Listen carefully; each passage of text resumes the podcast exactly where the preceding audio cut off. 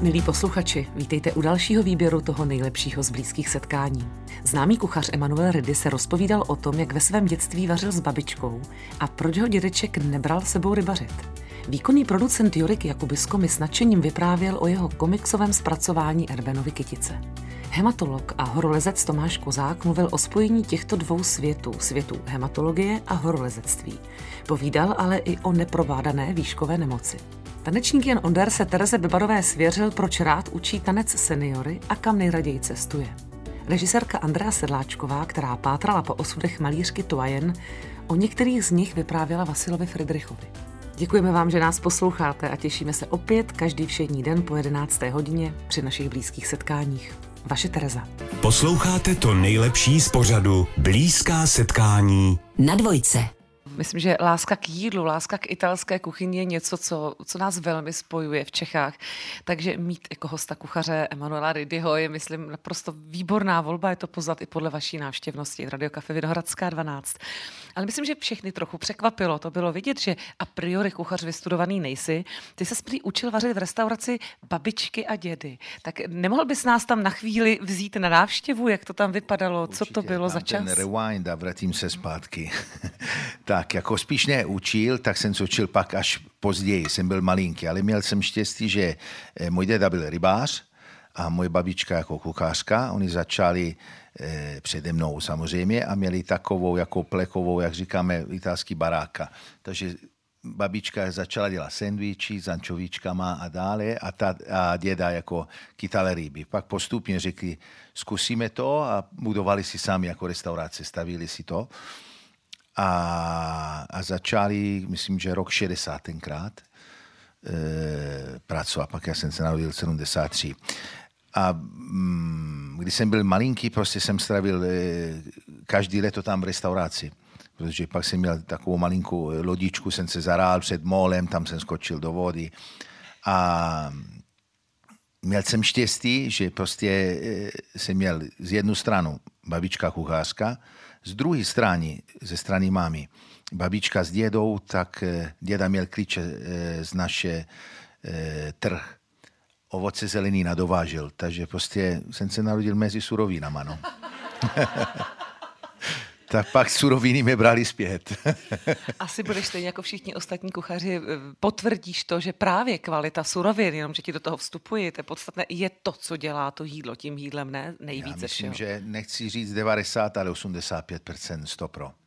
No ale ať neutečeme, vrátíme se tedy zpátky na molo, k lodičce, teda do restaurace. Ty jsi tam tedy chodíval tak okukovat jako malý No, vnouček. určitě. a už se tě k něčemu pustila babička, třeba já něco pomáhat? Ne, spíš jako až potom, ale když jsem byl, protože v zimě tam to byla zavřena, takže eh, se pamatuju, že asi táta byl pryč, máma už se ne, tak párkrát jsem spal tam a koukal jsem jako z okna, že tam je eh, můj děda lodičku a to světlo a chytával, zkontroloval ty sítě a dále. A s babičkou tak jsem vařil jako vedle, no. takže ty chutě a ty věci prostě už jsem dostával takhle od malička. No. A pak už jsem byl starší, když jsem se rozhodl jako otevřít eh, restaurace, tak jsem říkal babičce a ona mi řekla, pozor, je to strašná práce. Je to, já říkám, no, ale mi by se to líbilo. A volala mě, než jsem otevřel, říká, pojď, ukážu jednoduchý jako ragu. Budeme to dělat, jdeme kupovat stejný maso, já ty vyberu úplně stejný a budeme to dělat vedle sebe. Říkám, OK, hezky. A stejný nebude jako moje. Říká, jak babi, si to mi ukážeš? Já to dělám vedle tebe, říkám, to bude minimálně dvě třídy horší. A říkám, hele, to bude... OK, věřím, že se jako věříš a že já jsem jako začatník, ale že by to bylo takhle, říká, uvidíš. Takže já jsem koukal, jak ona míchala, tak jsem míchal já. A pak ona se smála, jako míchala trošičku jinak. Já jsem zkoušel míchat taky trošičku. A pak řekla, a to je ochutnej můj, říká, "Po- tolik sůl, tolik, OK. Ochutnej můj, ochutnej tvoje. A říkám, tvoje lepší. A říkám, jak to? Bude to trvat. Musíš dát srdíčko do toho, musíš s tím prostě se mazlit. Ty zatím to děláš jako normálně ve fabrice. Já dáváš, hodíš to, no ale ta chuť prostě byla lepší u ní, no. No pak jsem pochopil, že když nemáš dobrou náladu, tak je lepší, aby si neuvařil nic. Prostě správný Ital naprosto potvrzuje, že je prostě nutné, kdo to vaří a v jaké náladě. Nedá se to obejít. Nedá, nedá. Když jsme mluvili o babičce a na toho dědu teď koukali skrz okno v té tvojí vzpomínce, eh, i se s dědou učil rybařit? Umíš, jsi i rybář tedy? Jako, Chtěl teď, bys? No, možná už teď, protože nějak asi jsem tady jen na 30 let a trošku té poutu k moře, tak se mi vrací dost. Takže když jedu tam v létě a odejdu... Touha, touha po moři. Touha, touha, touha, no jo. Tak eh, když se vrátím eh, zpátky do Česka, tak vidím prostě ta loď a vidím, že ta ostrov jako zmizí z mých očí, tak trošku mě bolí víc, než jako předtím, no. Ale že... nerybařil jsi v dětství s dědečkem, že by si seděl a... mm, No byl jsem kolku, ale ne tolik, jako nebylo to. On si vzal spíš eh, pejsek sebou než já. Říká, no, pejsek, pejsek poslouchá, ty mě spadneš do vody, budu mít starosti a dále. On potřeboval chytat ryby a ne no, vnuka, je mi to tak. úplně Jako, jasné. oni chtěli pracovat tenkrát, ne rád. Takže takhle se Emanuel Redy dostal vlastně k vaření. Český rozhlas dvojka. Tak je to, je to hezké, že výkonný producent filmu Perem Baba a dva světy, Jurek Jakubisko, je skromný a, a o svých linoritech a grafikách mluví jaksi ve srovnání s tatínkem s takovou pokoru, ale já jsem slyšela, že jste toho spoustu dělal, jak si, že ten gen tatínkův se tam objevoval, že jste dělal skvělou keramiku, že jste modeloval zvířata, že jste hrál báječně na klavír. A v Cambridge, nebo kde jste to hrál na saxofon? No, v Cambridge, no, jsem si vydělával tak, na ulici, ale no, tak, tak to bylo... povídejte, pojďme taky o vás trošku. Joriku, to je tady samá digitál, digitál. Tak byste hrál na ulici na Ságo. No, a tak to ještě si mi bylo 18 let. No, takže a jsem co, to, co to mění?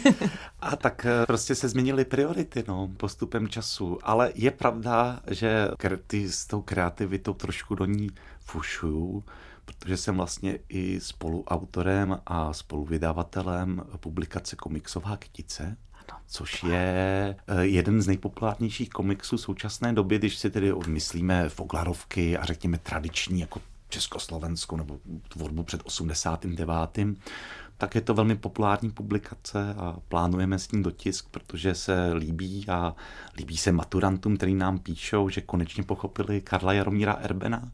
Ten Protože- možná ten novodobý jazyk, vlastně to spojení starého a nového, je to možná zase opět to, o čem mluvíme i Ano. v souvislosti s Perem Babou a tátou, Jistě, že? ale jde o to, že vlastně je to i úcta, řekněme, k tomu, jak se říká, zdrojovému materiálu, kde vlastně, i když vlastně se snažíte to interpretovat té nové generaci, tak musíte to dělat s úctou toho poselství díla a vlastně i k tomu autorovi a nedělat s tím si, co chcete, protože my, když jsme třeba dělali tu komiksovou kytici, tak jsme chodili na konzultace za paní profesorkou Janáčkovou. A ty scénáře jsme konzultovali, protože jsme v té publikaci, my jsme ji vydali tu kytici jakožto podle originálu, protože Karel Jaromír Erben původně měl mít jiné pořadí těch balad mm-hmm. a měla tam být takzvaná svatojánská noc, Aha. ale nakonec ji nedokončil a nahradil ji baladou Lilie. Mm-hmm. A když jsme vlastně pátrali v archívech a ptali se i paní profesorky, tak nám potvrdila, že pravděpodobně o Čelakovský, myslím, že to byl, což byl jeho velký rival, mm-hmm. vydal Tomana a lesní panu, která kopíruje děj ty svatojánské noci a on se naštval. A proto protože mu za ten zajímavý nápad. A vlastně nikdy nevydal, ale my jsme ji vlastně dovyprávěli obrazově a proto jsme to vlastně i konzultovali s odborníky na Erbena. A historii vlastně. Ano, bylo, a, a jak vlastně, jestli vůbec je to možné. Takže a co si o tom vás, myslí. jenom a jenom u nás. Takže wow. ano, my máme vlastně, ta komiksová kytice je vlastně původně, jak ta Mhm. kytice měla vyjít. A vlastně ctíme toho autora a s velkou úctou a respektem jsme tomu i té modernizaci prostě přistupovali a snažili jsme se vlastně co nejméně zasahovat. Vlastně jsou tam jenom přímé řeči, pak máte báseň a vlastně na konci pan profesor Kajfoš vysvětluje, jak vznikala lidová slovesnost. A proto vlastně i maturanti Mhm. mm. tu publikaci milují a vlastně je po ní furt. Tvořivost se může dostat do všech možných forem a poropy. O tom si povídáme s výkonným producentem Jorikem Jakubiskem.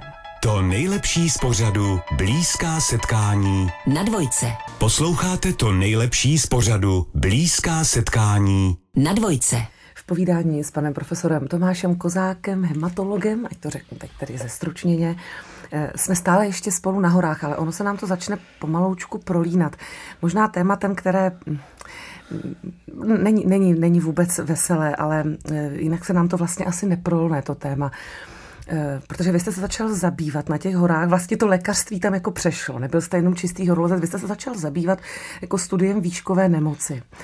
A eh, Já nevím, jestli dobře chápu tu souvislost. Bylo to proto, že hory vám vzali ze stejného důvodu bratra, nebo to je schoda okolností? To je schoda okolností. Já jsem se tím zabýval eh, ne tak úplně do hloubky ještě předtím, než teda mm. tam zahynul můj brácha.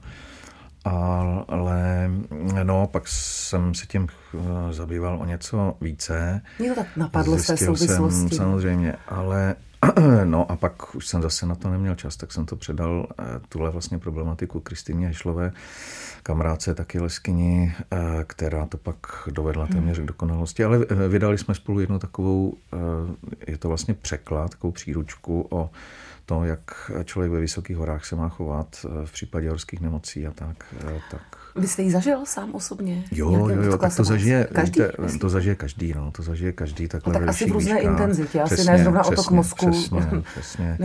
Takže hm, ty nejlehčí formy zažije v podstatě každý. No a eh, ono taky je to hodně individuální, protože hm, někdo zažije jenom tu lehkou a jsou eh, lesci, kteří jsou úplně excelentní lesci někde v Alpách nebo eh, i třeba do těch 6 tisíc ale pak jakmile překročí tu hranici těch 6 tisíc, tak jsou úplně nemožní. Prostě ono, a to nemůžou vidět dopředu, že? To nemůžou vidět dopředu a dokonce je to zrádné tak, že jeden rok eh, dáte nějakou 8 tisícovku, ne, ne hladce, to se nikdy nedá hladce bez kyslíku. My jsme nikdy nepoužívali kyslík umělý. A, tak, a druhý, druhý rok to prostě je úplně jinak. Takže i vlastně my tomu říkáme interindividuální rozdíly mm-hmm. a mhm. intraindividuální rozdíly, že eh, to může být i u jednoho člověka rozdílné třeba rok od roku, ale jsou excelentní lesci, jak už jsem říkal, kteří eh, notoricky při překročení těch 6000 metrů plus minus Eh,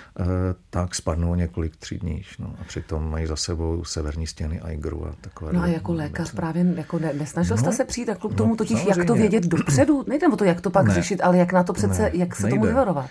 No, tak, eh, tak jsou takové jednoduché věci, které se už ví ale hodně, hodně dlouho, že by tam eh, člověk neměl jet na tu výpravu těsně po nějaké infekci, po nějakém oslabení. Vlastně. No, po nějakém oslabení. No, jenomže ta expedice se připravuje rok, Aspoň za nás to tak bylo a, dneska už je to třeba rychlejší, že jo? všechno se zrychluje. A tak a najednou prostě vy měsíc předtím dostanete chřipku, no tak tam nejeďte, protože mm, je to spousta, že jo, ta parta na vás spolehá, všichni tam mají nějaké úkoly.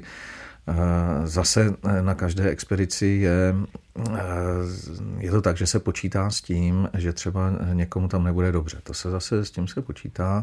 Nakonec my, když jsme byli na té, té dneska už legendární eh, výpravě na Everestu v roce 98 ze severní strany, tak eh, nás bylo osm a hned od začátku eh, už do základního tábora dva vlastně odpadly. No. Hmm. Takže takže mm, jo, je to o tom. A co se týká výškové nemoci, tam je extrémně hodně věcí neznámých, ještě do hmm. teďka fyziologických, proč a jak a všechny ty mechanismy. Všechno to samozřejmě souvisí s nízkým parciálním tlakem kyslíku, ale jaké ty mechanismy v těch plicích a v plicních kapilárách a v, a v tom parenchymu plicním, jaké se tam odvíjejí v mozku, to víme jenom velmi nepřímo. Máme před sebou povídání s tanečníkem, moderátorem a choreografem Jirem Onderem. Máš třeba, děláš si nějaké poznámky, kolik lidí si naučil tančit? E, nedělám ale jako řekl bych, že to bude docela vysoký číslo hmm. a e, jak jsi mluvila o těch generacích, jo, tak já už těch, e, těch dětí, s těmi dětmi pracuji trochu méně, pač to je velice náročné, ale, ale přesedlal jsem k seniorům a každý čtvrtek učím v jedné e, nadaci, jmenuje se Elpida, to můžu říct, ano. je to nadace pro seniory, tak mám dvě hodiny pro seniory yeah. a to je bezvadný. Čili ty Akorát, tam přijedeš? Já, já tam, jo, je, je to a. v Holešovicích, je to v Praze, jo. je to vždycky v 9.30 ráno, to je jediný, co mi na tom vadí, že musím ráno, jako ano, ráno vstávat. Musím a oni za tebou přijdou, ty ne, ne, ne, já jdu za nima. Za já jdu za nima, mám takový sáleček malý, tam na mě vždycky čeká 15 seniorů, už, jsou, už je to taková parta, už je mám docela mhm. vycvičený, docela mhm. dobře tancujou a, eh, a s nima se mi pracuje moc hezky. A mají prostě páry, jo? Ne, ne, ne, ne, jsou, ne? Jsou, je to solo. Solo. Je tam tak klasika, že jo, mm. je tam, je tam eh, 13 žen a dva muži, jo, je tam 13 žen a dva muži a je, mám pro ně takový sestavičky do valzu, um. solo sestavičky do valzu, do slow foxtrotu, do čači, do samby, máme salzu, no a jedeme to tak nějak prostě si tak jako vždycky, eh, jdeme, jdeme si to vždycky užít. Ale to je krásný, takhle bych třeba jako si i představovala svůj podzim života. Že přijde mladý Jan Onder a bude mě učit ještě nějaké kroky, které neumím. No a eh, potkal jsem tam taky jednoho kamaráda, který ke mně kdysi dávno chodil do kurzu v Mostě. Já jsem dělal kurzy v Mostě. A oni se přestěhovali s manželkou na důchod do Prahy. A eh, on mi říkal, hele, my nemáme vůbec čas. My jako seniori nemáme vůbec čas. My chodíme na různé ty eh, univerzity třetího věku a já chodím hrát třikrát týdně tenis a tamhle chodím na nějakou prostě přednášku tady a tamhle a oni jsou normálně naprosto šíleně prostě časově vyčerpaný, no, vytížení vytížený. a mají tolik aktivit a jsou úplně nadšení. Takže, takže pokud je to zdravý, tak i ten podzim života může být velmi zajímavý. Určitě, to je svatá pravda. Ty, ty jsi teda jako zmínil, nebo já jsem zmínila, že jsi vytížený, že jsi v podstatě workoholik, ale vím z tvých sociálních sítí, že rád cestuješ.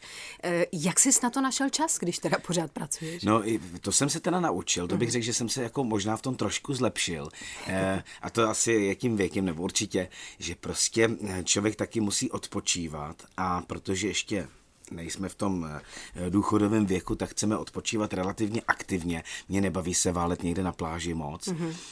Takže se prostě mm, občas seberu, najdu si tam to prostě v tom kalendáři nějaký čas, 4, 5, 6, 7 dní a prostě někam vyrazíme a to mě hrozně baví Eh, a když takhle někam jedu, tak nemám to špatný svědomí, že nic nedělám. Máš nějakou oblíbenou destinaci, kam rád jezdíš, nebo No, kam se rád vracíš? Já se přiznám, že já nejsem jako žádný, já nejsem jako, eh, eh, jak bych to řekl, takovej ten cestovatel, který by si uměl všechno zorganizovat sám. Mm-hmm. Já mám problém si koupit správně letenku, já mám problém jako sebrat tu odvahu a jet někam dál, čili mm-hmm. já cestuju spíš po Evropě a baví mě poznávat Itálii, Řecko, Španělsko, eh, ty, středozem, ty středozemní státy, to mě jako baví moc.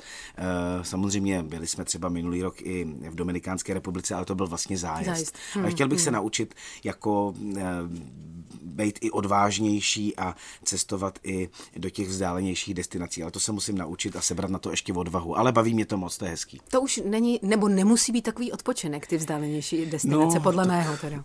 Je to, je, je, to, je to pravda asi, ale třeba, když jsme byli v, ty, v té Dominikánské republice, tak my jsme si koupili zájezd a vlastně jsme byli v tom rezortu. Jo? A pak si musíš kupovat ty fakultativní výlety a už je to takový hodně sprofanovaný a to já bych opravdu si radši třeba půjčil auto a procestoval to sám, ale na to jsem neměl dostatek odvahy. No. Můj dnešní host je tanečník, choreograf a nadšený cestovatel Jan Onder. To nejlepší z pořadu Blízká setkání Na dvojce. Dnes je to blízké setkání s Andreou Sedláčkovou, se kterou teď mluvím jako se spisovatelkou, jako autorkou knihy To a jen první dáma surrealismu. Vy jste o tom mluvila sama, že o ní bylo velmi málo informací a je to samozřejmě autorka, eh, výtvarnice, která je obestřená jistou záhadností, mysteriózností. Jeden z takových vztahů, eh, který byl pro vás objevný, byl se synem Antonína Slavíčka, s Janem Slavíčkem. Eh, Jak se, odkud se vyloupnul? Kdy, jak jste to zjistila? To, že oni trávili spolu Já jsem se dostala k nepublikovaným pamětěm Jarky Vondráčko, Slávky Vondráčkové, která byla modní návrhářka a tam byla věta, že, se, že Manka Čermínová byla na kouzelné couračce s Janem Slavíčkem na Korčule. A já jsem si říkala, s Janem Slavíčkem, ona se seznámila, jo, ona je taková jako velká teze, jak se seznámila s, s Jindřichem Štyrským právě v Dubrovníku na Korčule, tak jsem- jsem si říkala, ale přeci jenom mi to nedalo. A koupila jsem si eh, monografii Jana Slavíčka a v antikvariátu a listuju s ní a tam je fotografie Jana Slavíčka stojen v Benátkách a z těch Benátek existují jiné fotografie, ale bez Slavíčka, mm-hmm. v tom samém oblečení.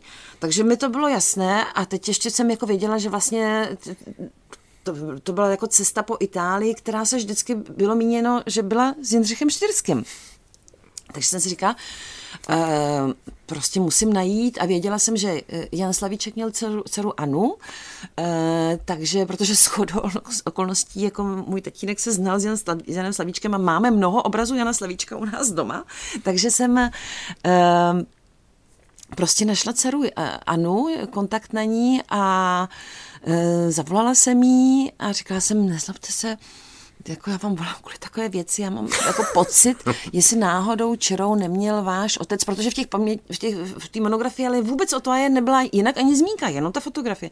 Neměla, neměl váš otec vztah s náhodou s Tojen?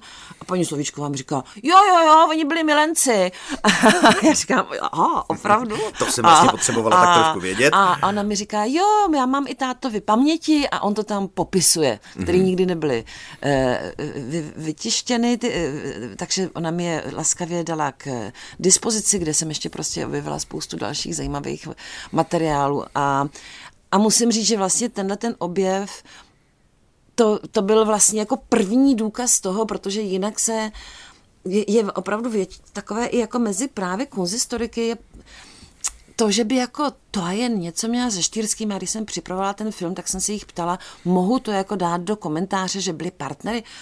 A mnoho mi jich řeklo, ale oni byli umělecký partneři. Já jsem říkala, no já vím, ale přeci jenom byli nejdřív půl roku spolu, je byli v Itálii, ve Francii, potom tři roky byli spolu ve Francii, když je někomu 22, 25 let, tak a bydlí spolu v jednom bytě v jednom hotelovém pokoji, tak přeci jenom. A ty konzistorici se na mě dívali s takovým, jako jak já jsem povrchní, že hmm. opravdu. a takže to byl vlastně takový jako můj první důkaz, kterých jsem pak jako našla právě s těmi různými jinými muži spoustu, že přeci jenom ta to jen byla tělesná, že to nebyla jenom nějaká prostě jakoby mm, žena, která si zapínala svetr. Vy jste mluvila o takovém drobném odmítnutí eh, našeho nositele nebole ceny Jaroslava Seiferta. V Devicilu se jí dvořili takřka všichni. Je jasné, jak ona se k tomu dvoření stavila, jestli jí to čechralo sebevědomí, anebo to bylo trochu nepříjemné, že to bylo příliš. Já myslím, že jí to čechralo svědomí. E, e, jakože se jí to líbilo, to právě všechny krásy světa. Byl vlastně původně jediný skutečný pramen, nebo takový jako hutnější pramen, který o to jen byl.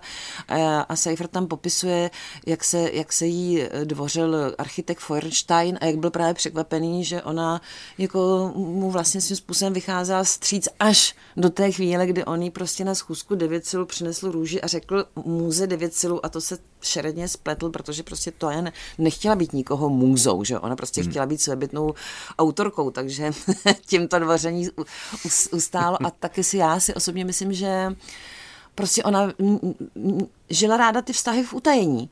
A jak právě dokazuju v té knížce, je to taky možná tím, že ona těch, těch vztahů vedla jakoby paralelně možná taky několika, nebo to bylo pinkačka nejdřív s jedním, pak s druhým, pak se zase vrátila k tomu prvnímu a teda takže možná ani nechtěla, jako každá správná chytrá žena, aby se vlastně vědělo, tak že... jako mu do toho taky, no? No. Jedna ze zajímavých epizod taky byla, když eh, se oblékala jako muž a mluvila o sobě jako mm. muž. Máte za to, že to je taky jenom svého druhu nějaká provokace, nebo se pokoušela zžít nějakou mužskou identitou opravdu? Skutečně, autenticky. Já si myslím, že to pocházelo, ona byla činná v anarchokomunistickém hnutí a tam ženy prostě chodily oblékány jako muž. To bylo, naprosto normální zjev, ale to bylo eh, to byl úplně jiný svět, než byl svět Devěcilu, kam ona přišla právě v tom mužském oblečení, který byl přeci jenom e, takový, bych řekla, malinko víc buržoaznější, když to byli strašní levičáci, ale většinou to teda byli synkové jako z, z rodin buržoazních, kteří měli nějaké peníze a v kterých se prostě ty ženy oblékaly do šatů a, a nosily ty lodičky. A ona to tam taky to jen velmi rychle opustila, tohleto oblečení. To jako když už pak vidíte ty další fotografie, ale vlastně jako mm, taková a slavná fotografie to je, když ona je ve svém malířském, malířském takovém overalu v Paříži a takže jako z toho pochází ta představa, že prostě byla pořád mužatka. A pak měla ty e, nakrátko ostříhané vlasy, ale zase to byla prostě móda 20. let, to si prostě všichni, e, všechny moderní ženy ustříhly vlasy. Protože, jak jste říkala na těch fotkách třeba s Janem Slavíčkem, tam jsou krásné šatičky a ano, botičky ano, a je jako dáma, takže ano, ano, žádný muž, ale rizí žena. Byť ona nepředstavovala úplně klasický typ prvorepublikové krásky, tak je, se do ní všichni zamilovávali. Myslíte si, že to tajemství, to, eh, to, že byla záhadná, taky vedlo k tomu, že okouzlovala ty muže okolo sebe? Tak já si myslím, že určitě měla obrovskou osobnost, jinak by v 16 letech prostě neodešla, ještě byla prv, konec první světové války, odešla z, z rodiny, z, postarala se o sebe, pracovala v továrně, platila si buď sama, nebo jí to někdo platil e, e, malířskou školu, že to, to bylo opravdu něco naprosto výjimečného. A pak taky je nutný říct, že ona jako by v tom světě královala, ona tam byla jedinou ženou, jako ona byla jedinou členkou skutečně devět silu a měla možná i jiný přístup k mužů než většina žen v té době. Poslouchali jste to nejlepší z pořadu Blízká setkání. Další rozhovory se zajímavými osobnostmi uslyšíte každý všední den po 11. hodině